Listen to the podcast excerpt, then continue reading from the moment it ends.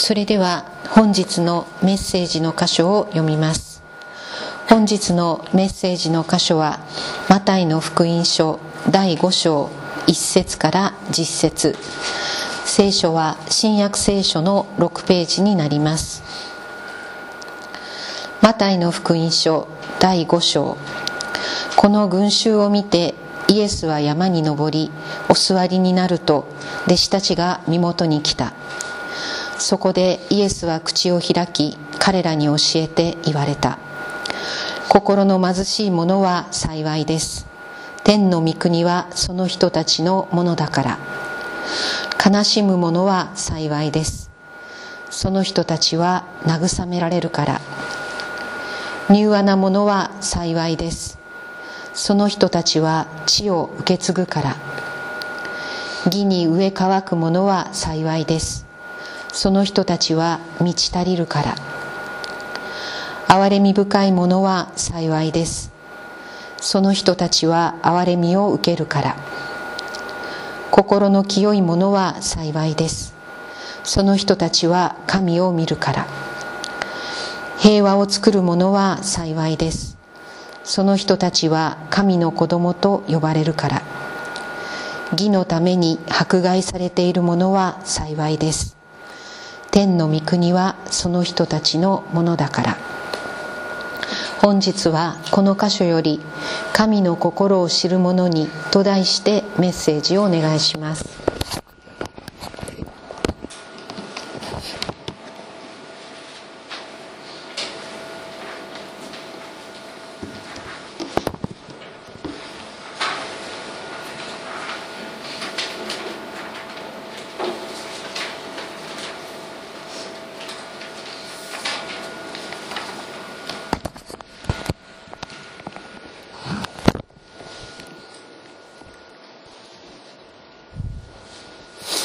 8週間にわたって、えー、イエス様が宣教の一番最初に語られたおそらく宣教の最初だけでなくずっと語っておられたイエス様の神様の祝福の言葉8つの祝福について学んできています。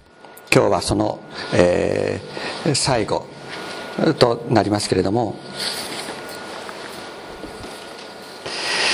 イエス様言われました。義のために迫害されている人は幸いである。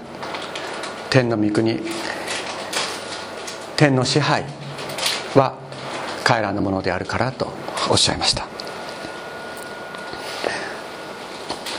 今日は「神の心を知る者に」というタイトルでお話をしますがなぜ義のために迫害されている者たちが神の心を知る者となるのかそのことについて一緒に考えていきたい。そしてまずですね義とは何か？ということの確認をですね、えー、今日はしたいなというふうに思っています。もしここをですね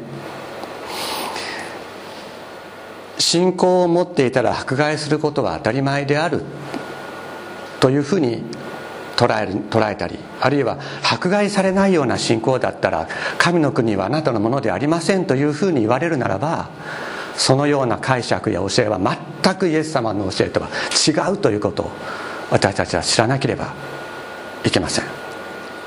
なぜそういうことを私が言うかというとわざわざ言わなければいけないかというとそういうことを教える人がいるからです。そういうことを教える人たちがいてそしてそうできない自分に苦しむ人たちがいるからです。だからこのことを私は何度も言わなければいけない。このインターネットこの礼拝で集う人たち以外に大体毎週200人ぐらいの人たちがこのメッセージをインターネットを通じて聞いてくださっています。その人たちにもぜひこのことは知っていただきたいしまたそのことで苦しんでいる人たちにこのメッセージを紹介していただきたいとも思っています。もう一度言います。迫害されないような信仰なんてつまらないと。私は私は実は私は若い時そう思ってたから今となって告白しますけども。迫害されないほど伝道もしてないような信仰なんてつまらないって思ってたことがあった。高校生の時とか。本当に思ってましたね。だけどその考え方は本当に間違っていた。私自身の反省として。またこの長い間時間をかけて導いてくださったイエス様。その導きと愛と憐れみを告白するためにですねこのことを私は何度もお話ししたいと思います。まあ私実際にですねそういうふうに若い時思ってたくせにあの本当に迫害されたことってないんですよね。もちろんあの伝道の妨害をされたことはありますしそのことで、えー、根も葉もない噂を立てられて大学で伝道できなくなるような状況に追い込まれたことももちろんそれはあります。それを今も引きずってないとは言えない。大学の中で。だけど自分自身が身体的な危害を加えられるとか社会から追放されるとかそういったようなその命に関わるあるいは社会的な死を意味するようなそういったような迫害というものを受けたことはありません。今そのような時代に私たちは生きていることを神様にまず感謝したいと。思います。そのような形で迫害を受けている主イエスにある兄弟姉妹が世界中にたくさんいるということも私たちは今日覚えなければいけないと思います。ですから私たちはこの箇所を今そのようなこの先日本がどうなるか分かりませんけれども今現実の中においてそのような状況に陥ってない私たちがこのことで自分自身が苦しい思いをする必要はないのです。むしろそういう状況に陥ったと仮に陥ることがあった場合にイエス様が私たちをどういうふうに支えてくださるのかその愛と憐れみ慈しみの約束をですね約束としてこのところを私たちは今日読みたいと思っています。今日のポイントはですね、え義のために迫害されるというところですけれども聖書でいう義とは何でしょうか？聖書でいうところの義とは何でしょうか？それはいわゆる正義ではない。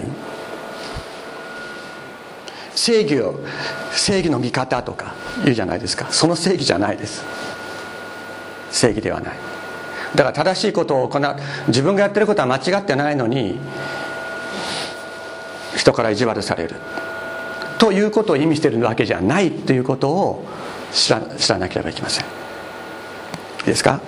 もちろんそういう側面っていうのはあのそういう側面っていうのは正しいことを行っている者たちを支えてくださる神様がいるということは確かなんですけども正しいことを行っているのにいじめられるものは幸いであるというふうにイエス様はここで言ってないっていうことは この聖書の箇所としてはそうじゃないということを確認する必要があります。義というのは神様との正しい関係のことを言うんです。正しい関係。だからその正しい関係のことを義というから夫婦の関係が正しい。というような場合に義という言葉を使うわけです。夫婦の関係が正しい。つまりお互いがお互いのことしか見ていない。お互いがお互いのことを考えて生きている。それが義です。夫が他の女に目を向けない。それです。妻が他の男に目を向けない。自分が愛すべき人を一心に愛する。これが義です。ですから義のために迫害される。神様との関係における義っていうのは神様が私たちのことを命を懸けて愛してくださってそして私たちも神様に自分の全存在をかけて神様を見上げて愛し従う。それが義であると。いうことです。でここでこの神様との関係における義の主体は一体誰かというとそれは神様なんです。わけも分かんなくわけも分からなくなんかこの神様のところに行ったらご利益あるみたいだからじゃあ毎日100回行くいや毎日じゃない毎日毎日行くかって毎日お参りしたらいいかってそういうことでは人間の行動ではないっていうことも私たちは知らなければいけない。聖書は何て言ってるか。ヨハネの福音書の実章11節にイエス様は言っておられます。私は良い牧者である。私は良い羊飼いである。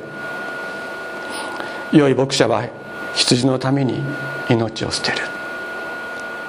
良い牧者は命羊のために命を捨てる。人間はどうですか？羊を飼う時っていうのは何のために飼いますか？毛を取るためじゃないですか？乳を取るためじゃないですか？そしてその肉を食べるためではないですか？人間が羊を飼う時っていうのは羊を利用するためです。羊から経済的なまた肉体的な利益を得るために羊を飼うんです。それが人間です。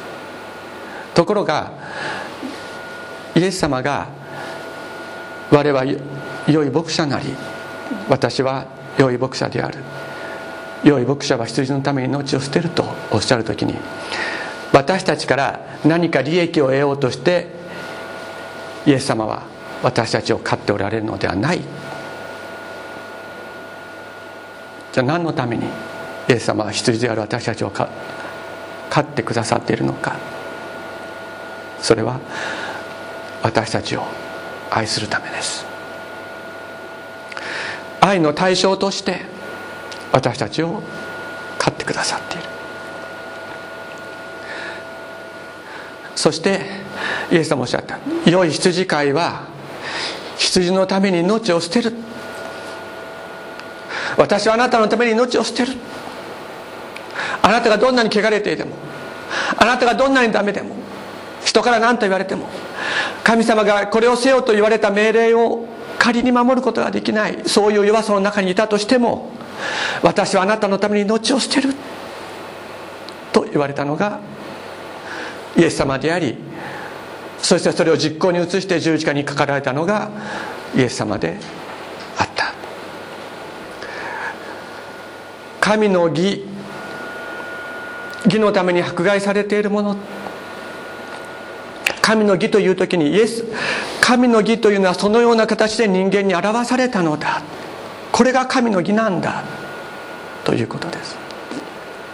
そして人間の告白は何かと言ったら先ほどご一緒に読んだ支援の23編のダビデの歌にある言葉の通りです。主は私の羊飼いである。私には乏しいことがない。主は私を緑の巻き場にふさせ憩いの水のほとりに伴われます。主は私の魂を生き返らせ皆のために私を義の道に導いてくださる。主語は誰ですか？私ですか？違いますね。主語は主です。私たちの告白信仰告白っていうのは私は信じますっていうことではないんです。もちろんそういうふうに言うことありますよ。私たちの信仰告白は私は従いますとか私は信じますということではなくて主は私の羊飼いです主が主語なんです。主が主語主は私を緑の牧場にふさせ憩いの水のほとりに伴ってくださる主は私の魂を生き返らせ皆のために私を義の道に導いてくださるたとえだけどねダビデはこういうふうに告白しましたけど人生で苦しいことがないとは言ってないんです。主は私は乏しいことがない。主は私を緑の巻き場にさせ憩いの水の水のほとりに伴ってくださる。主は私の魂を生き返らせ皆のために私を義の道に導いてくださると告白するけれど告白するけれどもそれで苦しいことがないと言ってるわけじゃないんですよ。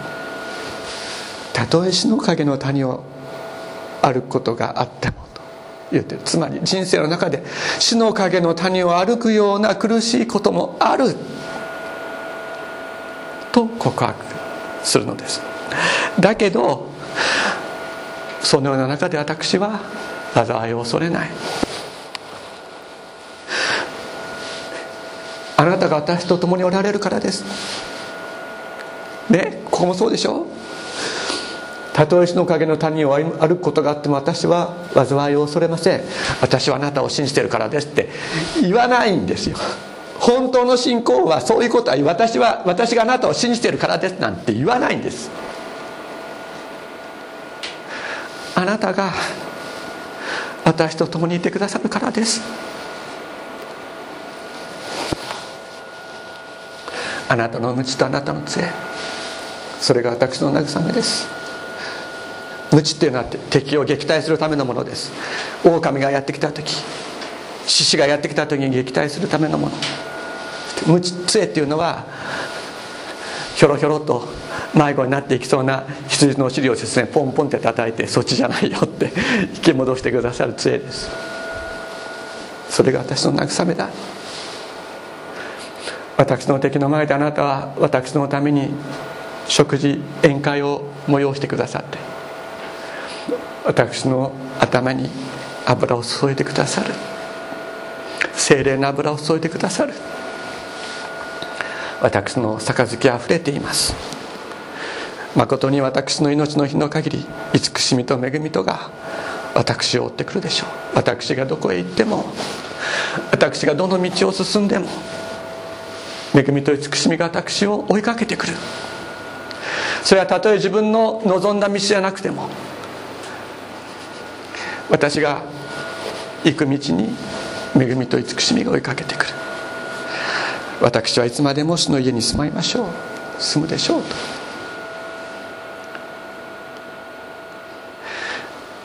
私は良い羊飼いである。良い羊飼いは羊のために命を捨てる。そして命を捨ててくださったイエス様。よみがえられたイエス様に対して「主よあなたは私の羊飼いです。私は乏しいことがありません」「主よあなたは私を緑の牧場にさせ憩いの水のほとりに伴ってくださる」主は私の魂を生き返らせ皆のために私を義の道に導いてくださる。たとえ死の影の谷を歩くことがあっても私は災いを恐れません。あなたが私と共におられますから。そういうイエス様と私たち一人一人との関係。これを義というのです。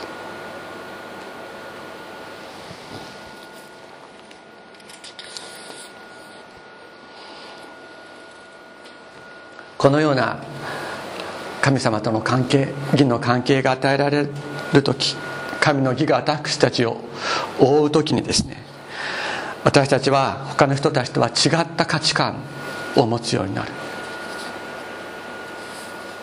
生き方が違ってくる。大切なものが違ってくるんです。そしてそれ以上に私たち自身の中に天の命が満ちるようになっていく。私たちは人の原理ではなくて天の原理で生きていきたいと願うようになるのです。するとですね人の原理で生きている人たちはそれまで自分と同じ仲間だと思ってた人がですね急にある日から違うような生き方をするようになる。今まで今までと違う価値観を持って生きるようになるとお前なんか変なんじゃない？というようになるわけです。迫害というところまでいかなくても日本でもこれはよくありますね。よくあります。家族の中で一人信仰を持つようになった時に圧力が生まれることがあります。また職場の中で何を大切にして生きるかということをそれが違ってくる。そうすると「お前なんか最近付き合い悪いんじゃない?」っていう話になったりもするわけですね。迫害とまでは言われなくても迫害とまでは言わ言われ言わないけれどもだけど世の中の他の人たちと生き方が違ってくる。それは神様との間に義の関係が与えられるからです。私たちはそれを大切にしたい。これを絶対に失いたくないって思うからです。それを本当に願うからです。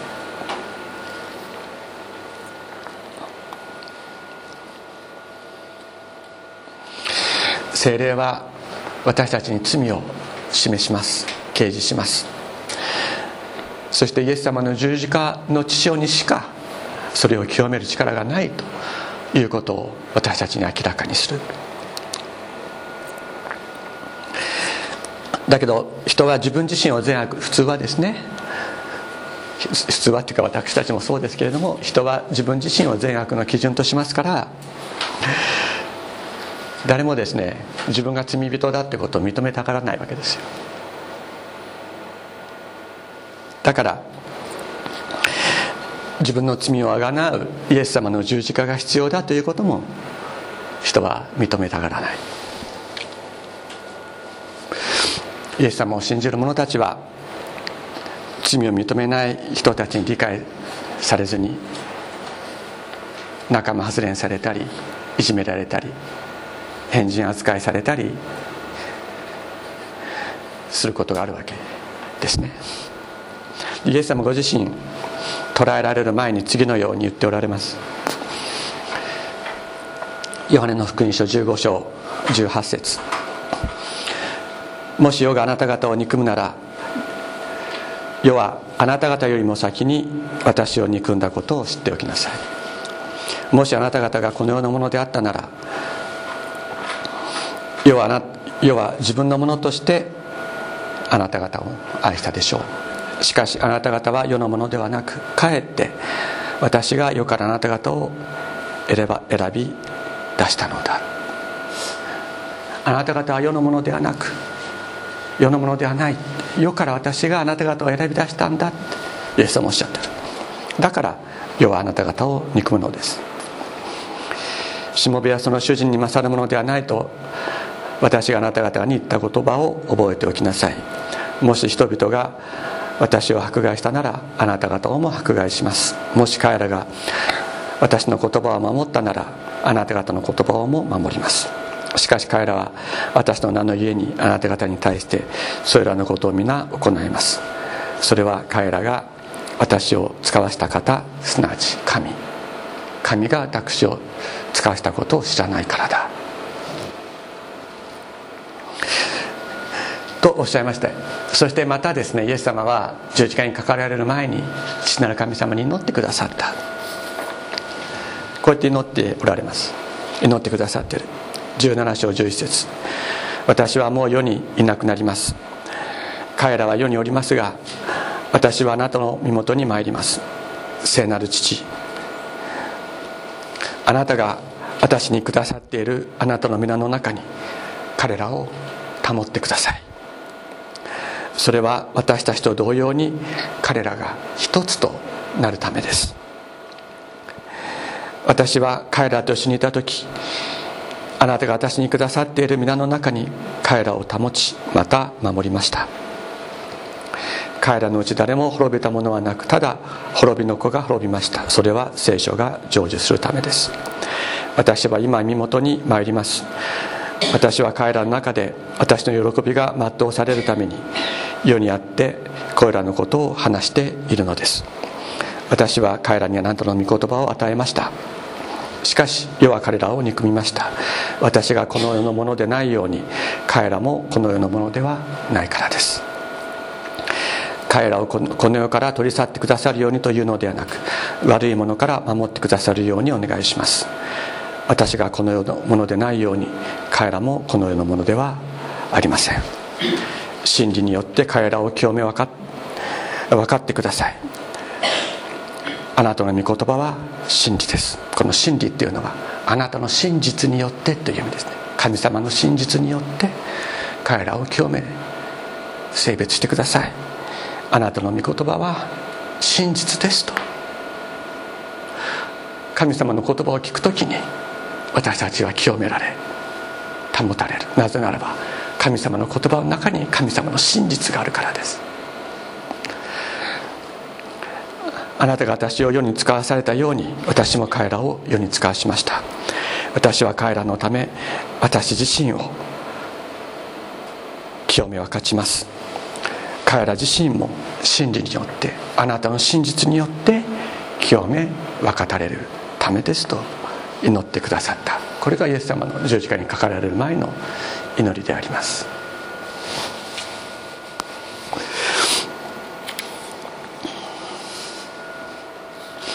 ですから義のために迫害されているされる人々は幸いである。天の御国は彼らのものであるとイエス様がおっしゃった。時ですね。それは迫害があっても正しいことを続け行い続ければ天国に行けるとか信仰を持ったら迫害があっても決して負けずに信仰を守り続けなければならない。そうしなかったら天国に行けないとかそういうことでは全くない。ということ。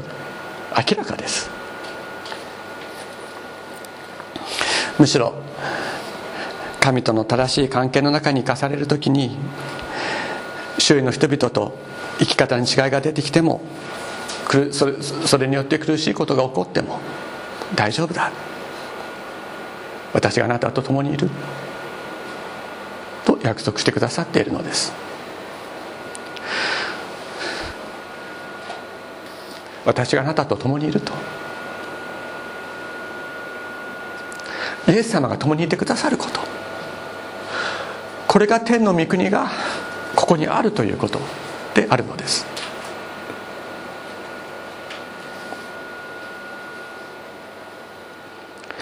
それは私たちの頑張り努力決心で手に入るものではありません。私は良い羊飼いである。良い羊飼いは羊のために命を捨てるとおっしゃった。イエス様の声に耳を傾けることだけなんです。その真実の言葉イエス様の真実に触れる時に私たちは「主イエス様あなたは私と羊飼いです」「あなたが私と共にいてくださいます」告白。するようになっていく。それが天の御国が天の御国はあなた方のものだと言われる。イエス様の祝福であるのです。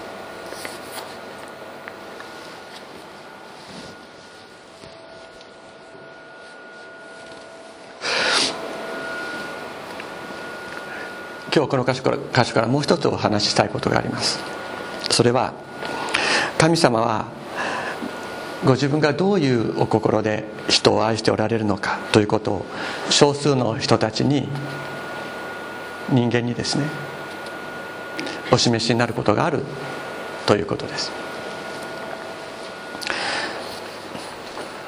まず例からお話しますが旧約の時代にホセアという預言者がいました。彼の妻は夫に夫に愛されているにもかかわらず会員の罪を犯し続けて他の男との間に数人の子供を設けました。しかし神様はホセアにですねこのホセアというのは預言者です。ホセアにその会員の結果生まれた子供たちを自分の子供として引き取れとお命じになるんですね。そして他の男に走ったゴメルという妻ですけれどもゴメルを引き取りなさいと。彼は彼女は小で神殿娼婦となって奴隷として身を売られてしまっている。彼女のために身請けのお金を払って彼をもう一度彼女をもう一度身請け金を払ってそして自分の妻とせよ。そのようにお命じになるわけです。これは神に神様に本当に愛されていながらカナンの神々セックス宗教ですねに走ったイスラエル。神様に背くイスラエルを神様が変わらぬ愛で愛し続け決して見放見放さない見捨てないということをホセアにお示しになるためであったのです。ホセアは自分の家庭にあるある家庭にある苦しみの中に神様がイスラエルを愛し続けておられるということがどういうことなのかということを自分の家庭の苦しみを通して知りました。自分を愛さない者を愛し続ける心。自分を裏切ってばかりいる者をなおも探し求める神様の心を教えられてヘセッド慈しみと訳される。変わらぬ愛がどのようなものであるのかということを彼は深く知るものとなりました。そしてそれを預言者として語るのです。これは神の痛みを経験することによって神を深く知るということです。迫害によって神様の痛みイエス様の痛みを知って経験して神の愛をさらに深く知るということがあります。イエス様の苦難を経験的に知ることによってそれほど苦しんでまでも人間を救いあがなおうとする愛の偉大さ神様の人間に対する愛の深さ慈しみそれがどのようなものであるのかそれを知るように導かれるのです。ここに神様の心を分かち与え与えられるものの祝福があると聖書は言います。このような経験は全てのクリスチャンに与えられるものではないと思います。求めなくても自ら求める必要のあるものでもないと思います。しかしもし自分の人生の中においてこのような苦しみが与えられる時私たちは神様がご自分の心を私たちに知らせようとして私たちを近くに引き寄せてくださっているんだ。ということを知ることができますように。イエス様は次のようにおっしゃいました。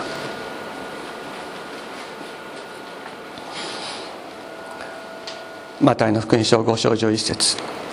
私のために罵られたり迫害されたりまたありもしないことで悪行雑言言われたりする時あなた方は幸いです。喜びなさい。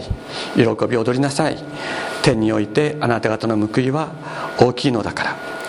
あなた方よりも先に来た預言者たちもそのように迫害されました。あなた方がそのような形で迫害されたり苦しい目に遭う時神の心を知らされた預言者たちも同じように迫害されたことを思い出しなさい。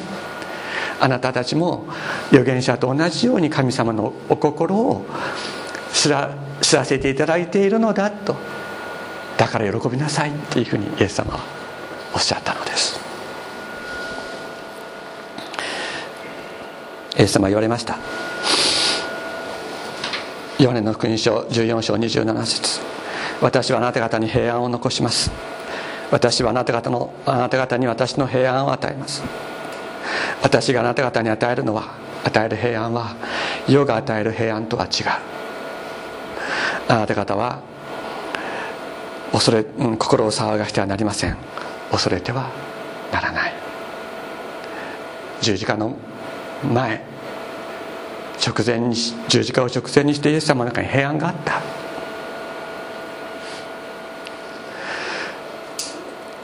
あなた方に私の平安を与える。それを知りたいですね。それを本当に知りたいと思います。お祈りをしましょう。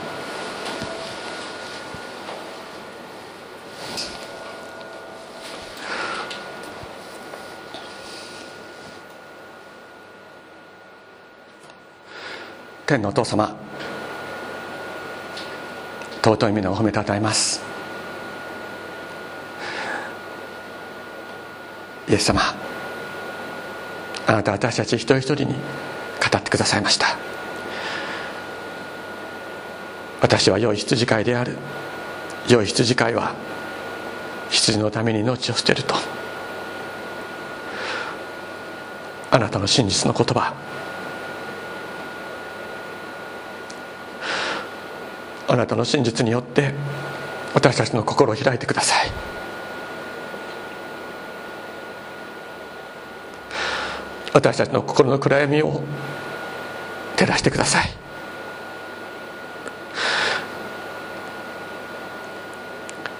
主よ私たちは告白します。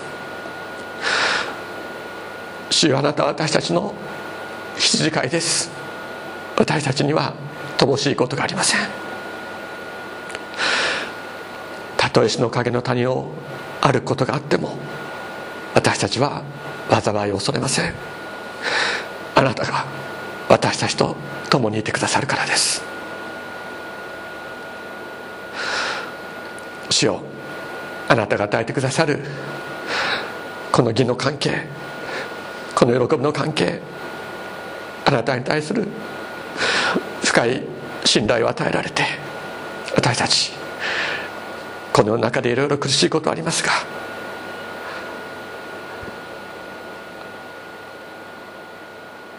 あなたと共に歩むことができますように導いてください。